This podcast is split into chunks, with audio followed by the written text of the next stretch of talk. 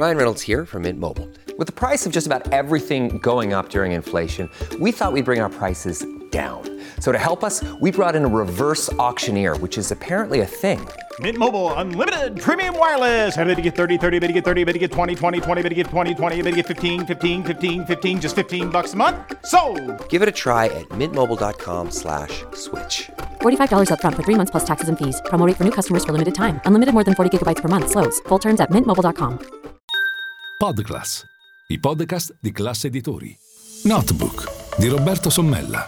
La settimana finanziaria riletta dal direttore di MF, Milano Finanza. Buongiorno, benvenuti a Notebook e buon anno. L'Italia è dotata di una ricchezza nascosta che pochi conoscono ma che è ingentissima, quasi 200 miliardi di euro.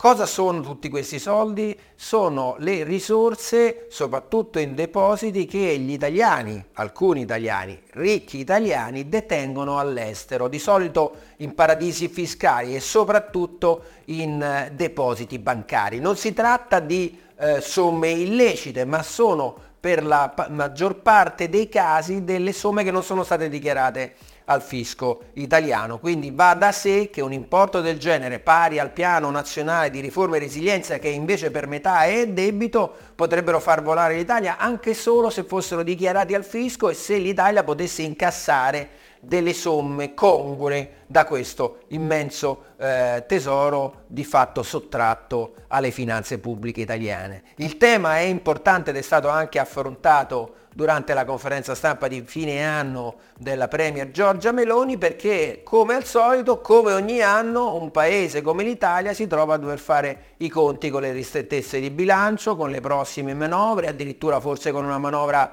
aggiuntiva dovuta al nuovo patto di stabilità, con l'immenso debito pubblico che ha raggiunto ormai è vicino i 3 mila miliardi di euro di debito. Quando si deciderà finalmente di intaccare queste ricchezze nascoste al fisco e fargli pagare il dovuto?